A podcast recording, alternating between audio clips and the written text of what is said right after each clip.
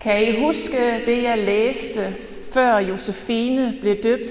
For det handlede nemlig også om noget vand, som mange mennesker rigtig gerne ville ned i. Men det var noget større, det var så stort som en dam inde midt i byen i Jerusalem. Og dammen der var delt ligesom i to bassiner. Det var måske lige så stor som kirken her, og så var der søjlegange ude ved alle kanterne og ind i midten på den der skillevæg imellem de to bassiner. Og oven over søjlerne, der var der lagt ligesom noget tag, som man kunne ligge der på kanten i skygge og ikke blive brændt af solen. Og så kunne man gå ned i vandet og bade sig, for det brugte man vandet til. Man brugte det også, tror vi, til nede i templet, altså så templet fik vand her fra dammen. Man skal jo have vand der, hvor der er mange mennesker, det forstås. Og nogle gange, så kom der røre i vandet.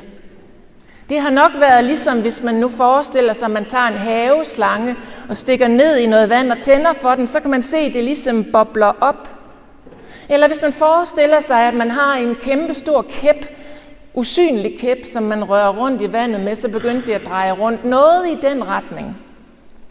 Og når det skete, så skete det pludseligt. Vi ved ikke hvorfor. Måske var der faktisk noget kildeværk nede, som der begyndte at sprudle en gang imellem. Det ved vi ikke. Men mange de troede, at når vandet begyndte at røre sig på den måde, så var det fordi, der kom en engel fra Gud, som for ned i vandet og gjorde det. En engel, man selvfølgelig ikke kunne se. Og hvis man så hoppede ned i vandet, lige når det var, at det kom i oprør, så kunne man blive rask. Man kunne simpelthen blive helbredt, uanset hvilke sygdomme man havde. Og det er der faktisk også nogle steder i dag i verden, hvor der er vand, man kan blive lidt rask af. Der er så nogle damme, der er nogle, en i Mexico, der er en i Canada, en i Japan. Og så er der for eksempel også noget vand nede i Israel, det døde hav. Men vi ved, at for eksempel det vand, det kan man blive rask på huden af, fordi der er nogle særlige mineraler i. Vi ved også, at for eksempel, jeg ved ikke om I har hørt om præsident Roosevelt, en amerikansk præsident, og han havde polio. Det var en, en, sådan en form for lammelse. Det har vi ikke så meget i dag, men man kaldte det børnelammelse. Og han fandt en varm kilde i en stat i U S A, en, en stat, der hedder Georgia. Og der tog han hen for at få lindret sine smerter.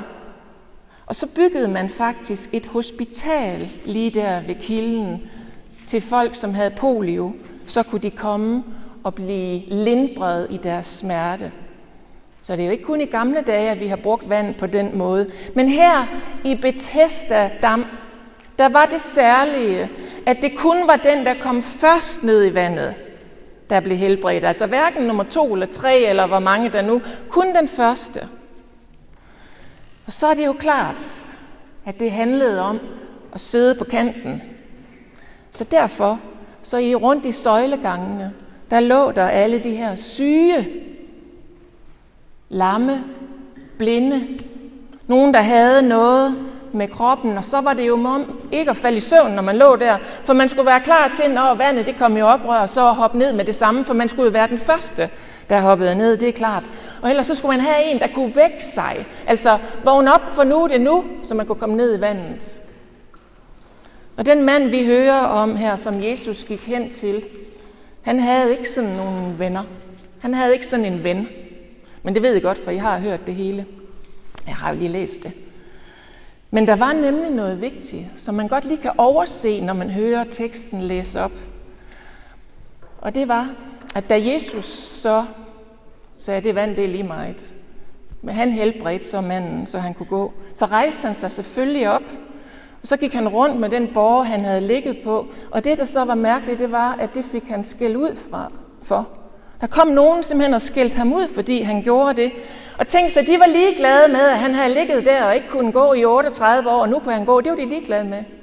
De tænkte ikke på, at nu kunne han måske få et arbejde og begynde at tjene nogle penge, så han kunne købe mad og ikke behøve at ligge der og tikke og være til besvær for samfundet og alle andre, der så skulle tage sig af ham. Nej, de blev sure på ham, fordi han bar rundt på noget.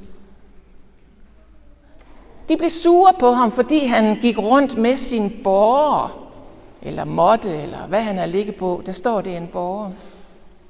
Det var nemlig forbudt at bære rundt på noget tungt om lørdagen, ikke også?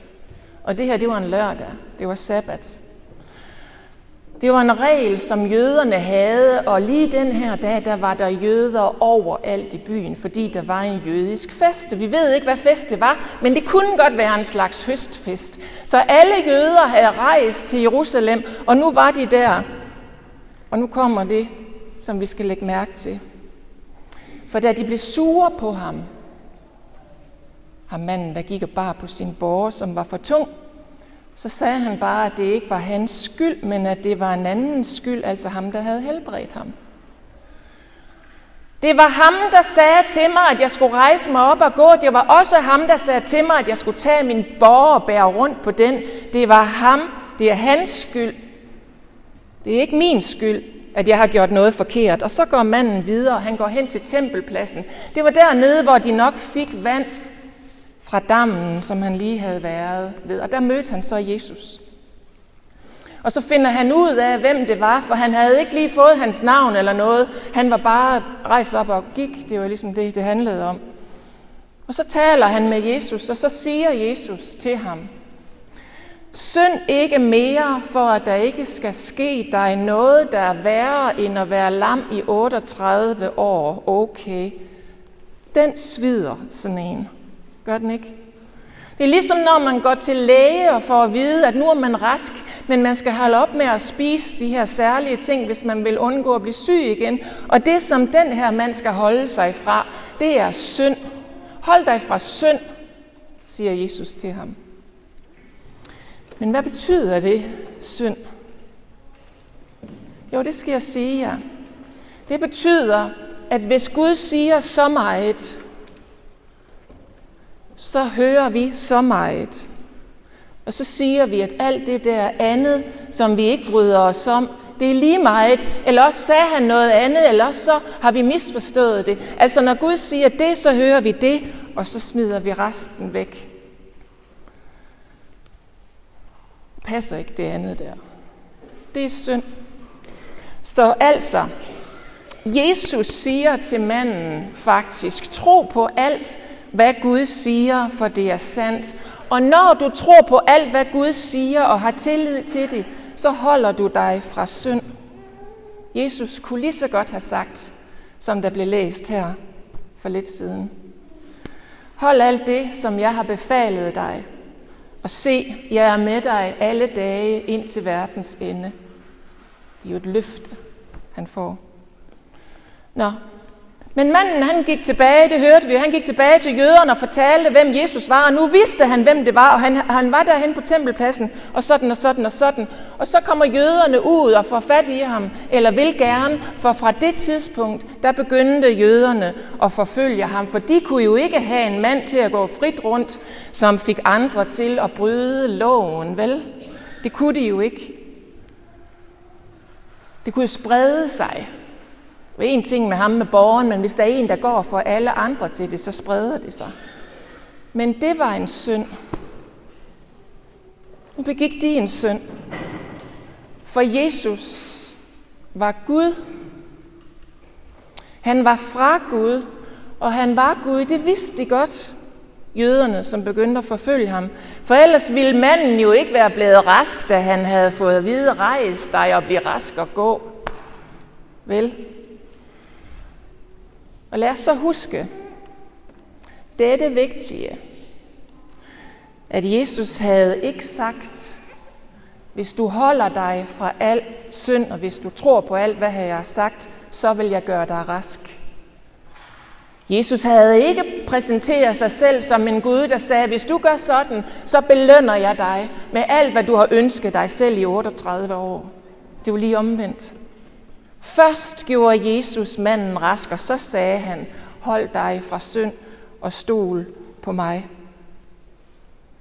Og det kunne man ikke lide dengang.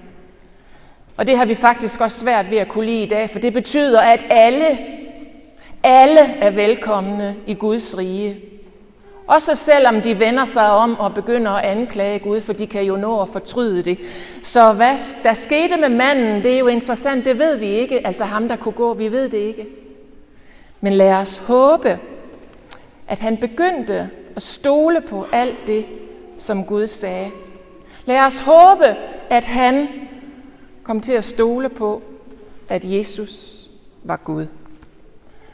Lad os håbe, og lad os alle selv sørge for, at vi viser Gud tillid. At vi viser Jesus den tillid, at han er Gud. Amen.